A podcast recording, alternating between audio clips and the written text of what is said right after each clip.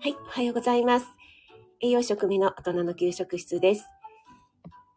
今朝も朝ライブ始めていきたいと思います。いつものようにちょっとツイッターの方に先に飛ばしますね。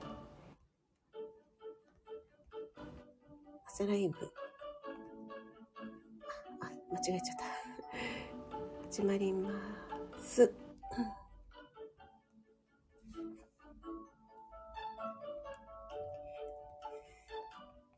について。はい、ということで、うんはい、すみません。お待たせしました。おはようございます。改めまして、栄養食味の大人の給食室です。あ、森キムちゃん、おはようちゃんです。あ、すみれっちゅー。ありがとうございます。お越しいただいて。すみれっちゅー、5時半ぐらい、ね、ランニングライブされてましたよね。ちょっとね、入りたかったんですけど、入れなかった。ありがとうございます。お越しいただいて嬉しいです。はい。朝ライブ楽しみということでありがとうございます。あ、そしてもこさん。おはようございます。ありがとうございます。セラピストもこさん。あ、たえちゃん。幸せ届けたいのたえちゃんありがとうございます。えー、まや太郎さんつながりで 嬉しいです。お越しいただいて。あ、なおちゃん先生もおはようございます。ありがとうございます。森キムちゃん、あの、探し物は見つかりましたか？ねえ、大変でした。ナッツさんもおはようございます。ありがとうございます。なおちゃん先生、あの、アトリエ太郎さんとのコラボライブね、えー先日聞かせていただいたんですけども、とっても、とっても 聞き応えのあるね、すごくいいライブでしたね。えっ、と、あ、皆さんでご挨拶ありがとうございます。あ、森キムちゃん見つからない。ね、ここだよーって言って出てきてくれるといいんだけどね。あ、カレンさんもおはようございます。昨日はね、お疲れ様でした。昨日、あの後夜ね、あの、ライブされてましたね。アフタートーク的なね。でも日帰りだと本当あっという間ですね。なんか臨場感たっぷりの、えっ、と、あれはライライブ？ライブではないか収録なんだけど 楽しく聞かせていただきました。はい。あ、NY さんもおはようございます。はい。潜りで全然 OK です。ありがとうございます。あ、のりーさん、おはようございます。ありがとうございます。木村太郎、木村太郎じゃない。木村直人さんの前にお越しいただいて、ありがとうございます。先日のね、のりーさんときなりんのコラボ、とっても楽しく聞かせていただきましたよ。すごいなんか大物の方がね、いっぱいね、来てくださってましたよね。いや、のりーさんの、なんだろう、影響力っていうのをすごく感じました。またね、のりーさんのあの、アドバイスがね、もうとっても良かったですね。あ、カレンさん、森キムちゃんにはならなかった？はい。あ、ローガンさん、おはようございます。ありがとうございます。うん森キムちゃん、アーカイブでカレンちゃん、後ほど聞きに行きますね。ということで。ノリーさん、はい、楽しかったです。はい、皆さんでご挨拶ありがとうございます。今日はね、関東地方ちょっと雨降ってるんですけども、午前中ぐらいで止む予報ですね。ちょっと晴れるみたいなんですけども、えっ、と、今日はね、もう日の出が5時台になりましたね。本当に日に日に日の出が早くなっていて、ね、えっ、と、晴れている時間が短く、晴れている？日中の、えー時間がね、日が長くなったっていうのか。日が長くなったので、なんか本当に嬉しく感じます。のりさんからも、カレンさんお疲れ様でしたって来てますよ。あ、ひまわりママさん、おはようございます。ありがとうございます。あ、お弁当を作りながらということでね、皆さん、お忙しい朝時間なのにね、お越しいただいて嬉しいです。ありがとうございます。なおちゃん先生は、職味さん、太郎さんとのあれだけ重くて深いライブ10分後に、カレンさんとか なおちゃん先生すごい。その切り替えがすごい。いや、あれはね、本当にね、聞き応えがあって。で、私、カレンさんとのコラボの方ね、先に聞かせていただいて、で、アトリエ太郎さんのは、えっ、ー、とね、ちょっと作業中にね、えー、出かけている時に聞いたのもあって、ね、長かったんだけど、全然ね、長さを感じない コラボだったんですけど、あの後ね、あの女子トークだったんですね。面白い。あ、あゆさん、おはようございます。ありがとうございます。あ、あゆさんのあの、川棒祭り、フォーチュンクッキー聞きましたけども、あれはいけませんな。あれはちょっと罪です。はい。ちょっとあの、悶絶案件になってしまいますのでね。あ、なおさん、おはようございます。ありがとうございます。皆さんにまるっとご挨拶いただいてありがとうございます。なおさんもね、すごいスケジュール立て込んでて、ね、大変でしたね。お疲れ様です。私ね、昨日のね、お昼のインスタライブね、ちょこっと、あの、拝見したんですよ。はい。お越しいただいてありがとうございます。お忙しい中ね。あ、高田さんもおはようございます。ちょっと口が回らない。高田さんもおはようございます。ありがとうございます。ちょっと左右飲みますね。はい。すいません。今日は火曜日ということでね、3月15日火曜日ですね。今日は、えー、ちょっとね、心理学的なお話をしているのが火曜日なので、ナッチについてお話ししたいと思うんですけども、皆さん、ナッチって聞いたことありますか？なおさん、ほんますごいスケジュールで死んだ。ねなおさん、体の一つしかないのでね、えー、体調にはね、十分気をつけていらっしゃるかと思いますけども、はい、気をつけてくださいね。あ、森キムちゃん、なおさん初めてなんですね。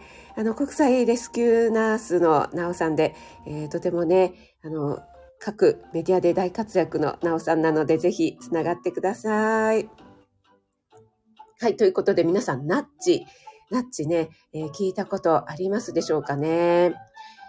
えー、今ね、かなり、今、もう、もうちょっと前かな？うん、かなり注目されていて、これはね、管理栄養士の国試にも去年ぐらいから出題されていて、今年はね、2問も出ました。はい。夏先生、ナッチ？っていうことでね、そうなんです。これはですね、構造、行動経済学の、え知見を使って、え肘でね、こう軽くつつくように、人々をそれとなく望ましい行動を選択するように促すことということで、え母像が小像に鼻で優しくこう押し動かす様子というのに例えられたりもします。というふうに書かれていますが、えっと、2017年にリチャード・セイラー氏が、えー、このナッチの、えー、ナッチ理論でノーベル経済学賞を受賞しているんですよね。はい。で、これがね、えー、日常、私たちあまり気づかずに、えー、使っているというところがありまして例えば、えー、最近だとスーパーで並ぶ時にね、えー、ソーシャルディスタンスっていうのが取られるようになりまして、えー、レジなんかのところにこう、足跡のか、あの、なんていうんですか、床に形がついていたり、あと線が書かれていたりしますよね。で、えー、ここに立つようにっていうふうには書かれていないんだけれども、なんとなくみんながそれを見てそこに、えー、立つようになるっていうね、これもナッチ理論になります。あペコリンさん、おはようございます。ありがとうございます。ちょっと待って、また、ローガンさんぶち込んできましたね、モーニング娘。あべ、それは、ナッチかな。えっ、ー、と、ラチャ先生。なおちゃん先生からのですね、やだー、ローガンさんと被ったということで、もうね、ローガンさん、毎朝ね、笑いを提供してくださって本当にありがとうございます。もう素晴らしい。これはね、あの、天然なのか、それともね、狙っているのか、わからないというところでね。彼さん、誰か言うと思うんだ。はい、もう、ローガンさんがね、もう我こそはで言ってくださいましたが、えへん出ました。ここ、え、ここえへんなの？ローガンさん。なおさんまで言いそうになってたということで、よかったですね、ローガンさん。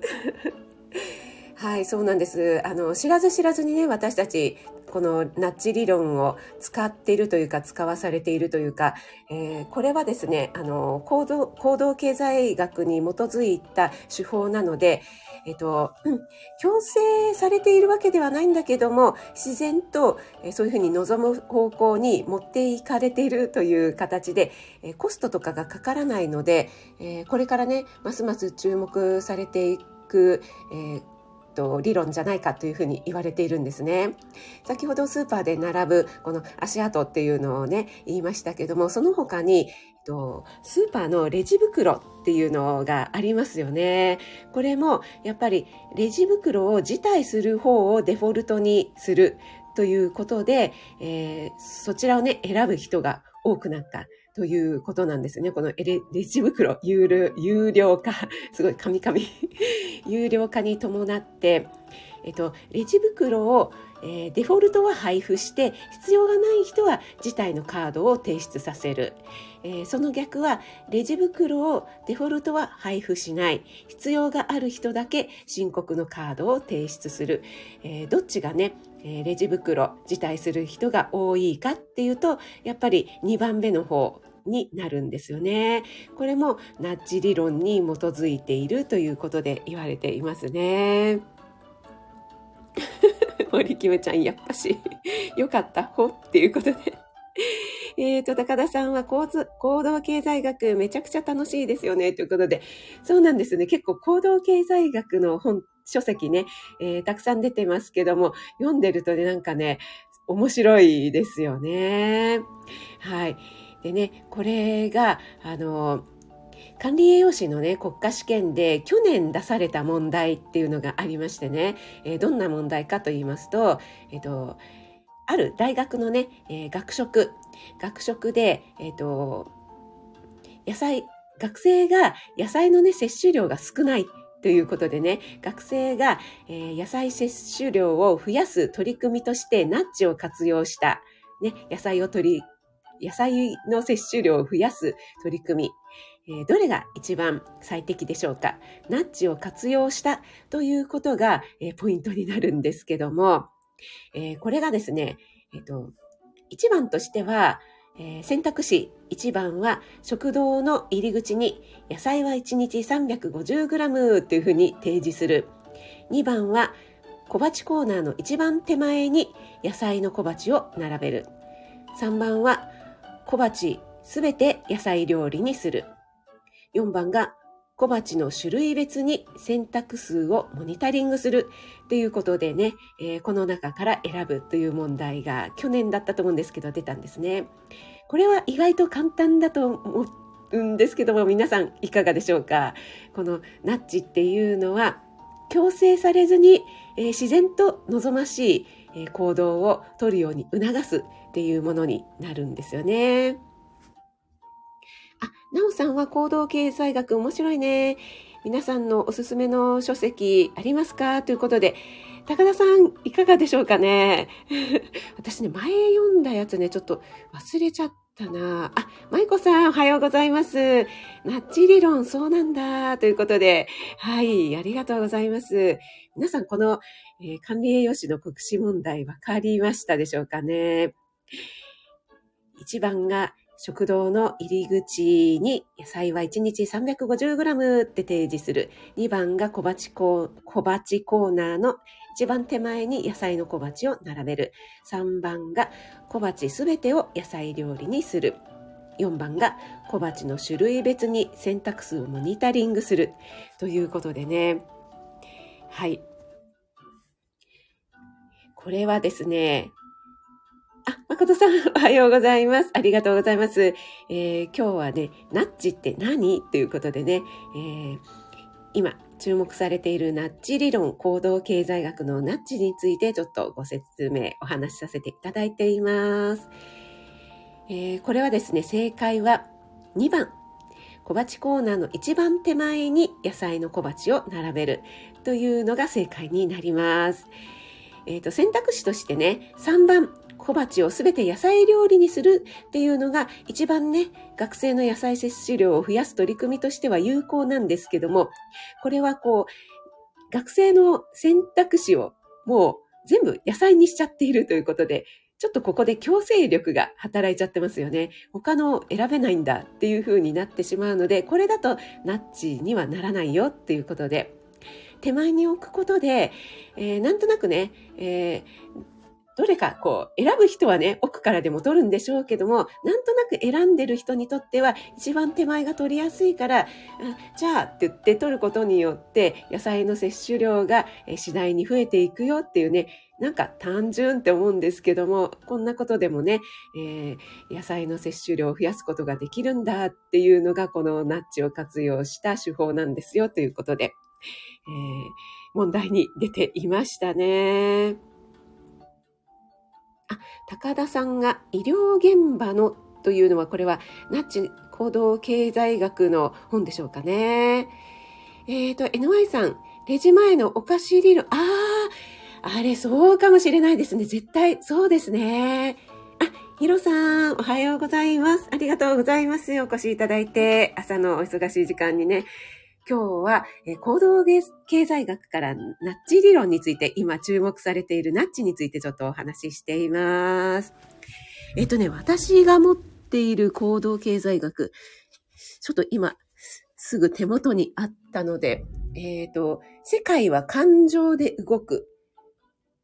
行動経済学から見る脳のトラップっていうね、本がありますね。結構これ読み応えのある本ですね。これね、確かね、えっ、ー、と、ブックオフで買いました。はい。あとね、他にもね、あったと思うんですけども、もし思い出したらね、ちょっと、あの、なおさんに、えー、レターしたいと思います。はい。えっ、ー、と、ペコリンさんが知らず知らずに、その思惑通りに生きてる気がします。素直なって。ね、ほんとそうですよね。なおさんは夕方4時のレジ前のホットスナック理論もんですね。いや、あれはね、本当にやられますね。あとあの、匂いとですね。あ、ゆうさん、おはようございます。ありがとうございます。あ、高田さんが医療現場の行動経済学を最近まで読んでました。ちょっと難しいのですが、癌を告知する時の、えっ、ー、と、医者と患者の心理の違いみたいな話ですということで、あ、そうなんですね。えっ、ー、と、ちょっと私、すごく興味がありますので、ちょっと、あの、スクショさせていただいて、後で、えー、調べてみたいと思います。高田さん、ありがとうございます。はい。あ、なおさん、高田さん、職味さんありがとうございます。ということで、いえいえ、とんでもないです。皆さんでご挨拶ありがとうございます。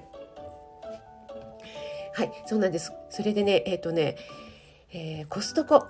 コストコがですね、かなりこの行動経済学をね、のナッチの理論を、えー、この手法をね、かなり使っているよということでね、結構言われていますよね。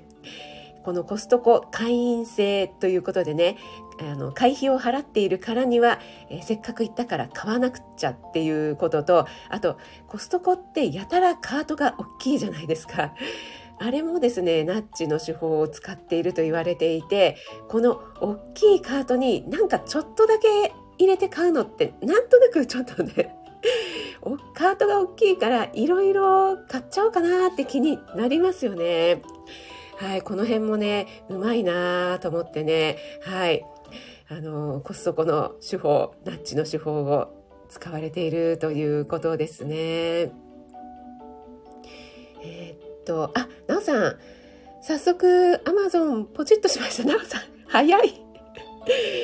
さすがなおさんですね。もう本当何でも早いですね。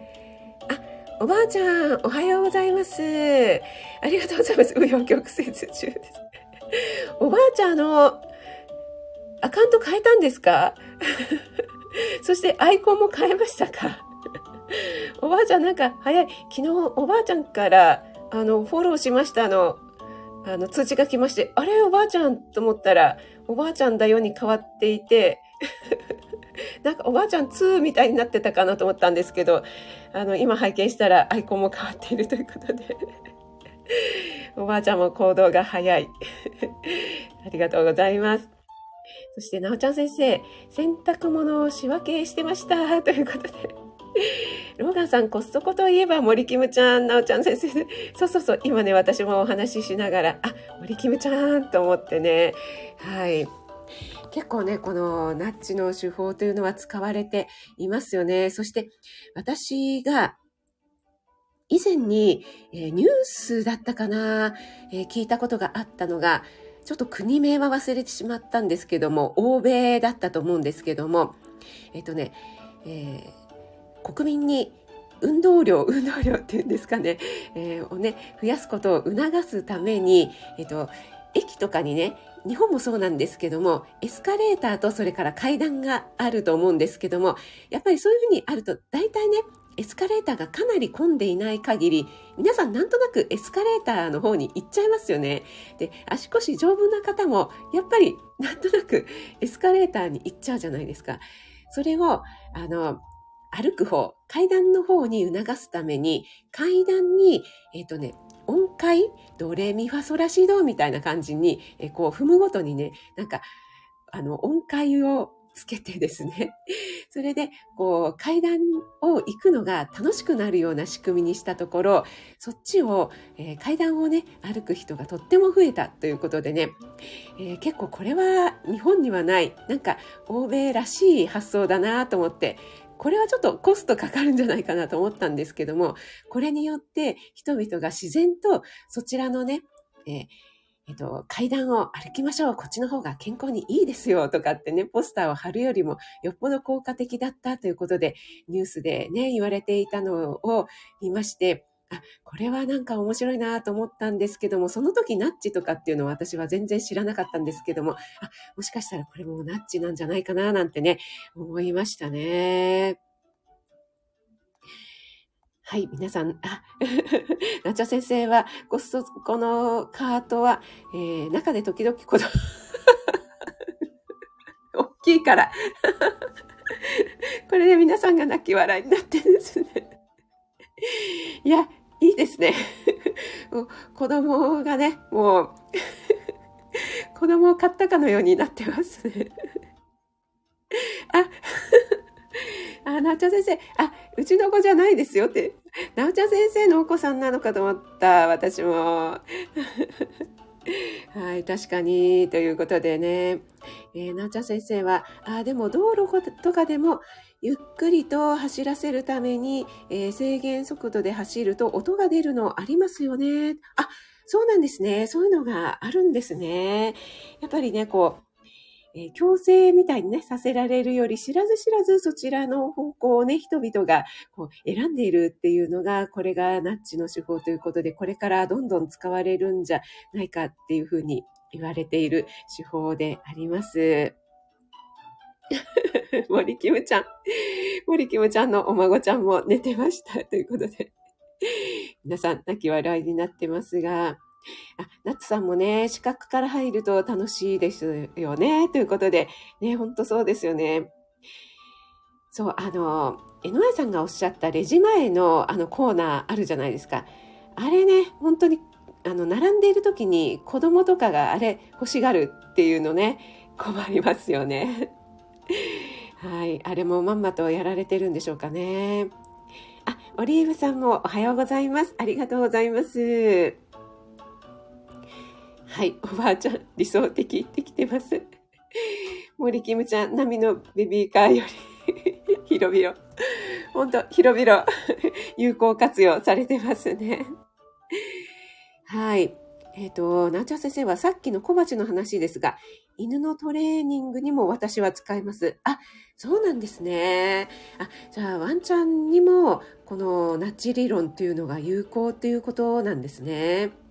あ触って欲しいものを意識して、えー、欲しいものをさりげなく目の前に置く、えー、目前目線の前に置くということですね。あ、なるほど、なるほど。結構ね、これはね、あの、使えそうですよね。経済学じゃないけども、えっ、ー、と、ワンちゃんの、ワンちゃんのでも行動学として使えそうですよね。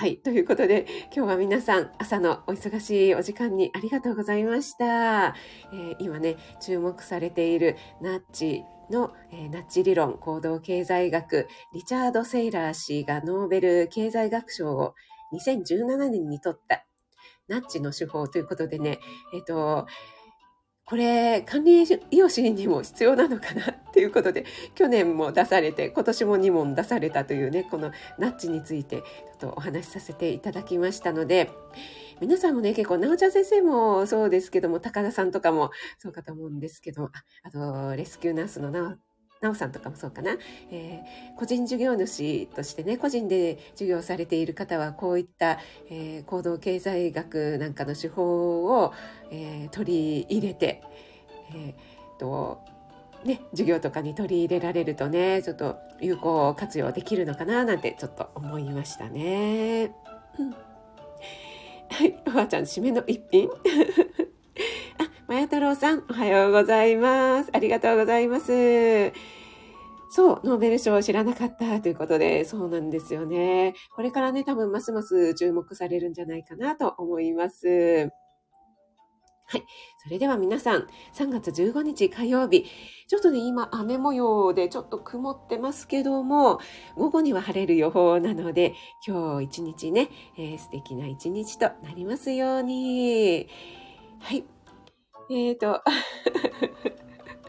なちゃ先生はモームスだと思ったということで、はい、まや太郎さんも有効活用って大切ですね。ということで、なおはーと来てますね。はい。えっ、ー、と、今日来てくださった皆さん、潜って聞いてくださった方もありがとうございます。むこさん、たいさん、まや太郎さん、ペコリンさん、すみれっちゅう、ゆうさん、なつさん、ひろさん、森キムちゃん、カレンさん、おばあちゃん、高田さん、なおさん、なおちゃん先生、ローガンさん、えー、他ね、えー、お越しいただいた皆さん、ありがとうございます。ちょっとご挨拶できなかったいた方いたら申し訳ないです。オリーブさん、誠さんもありがとうございます。それではね、皆さん素敵な一日をお過ごしください。栄養士食味がお届けいたしました。はい、失礼した、失礼します。最後に噛んじゃった。はい、失礼します。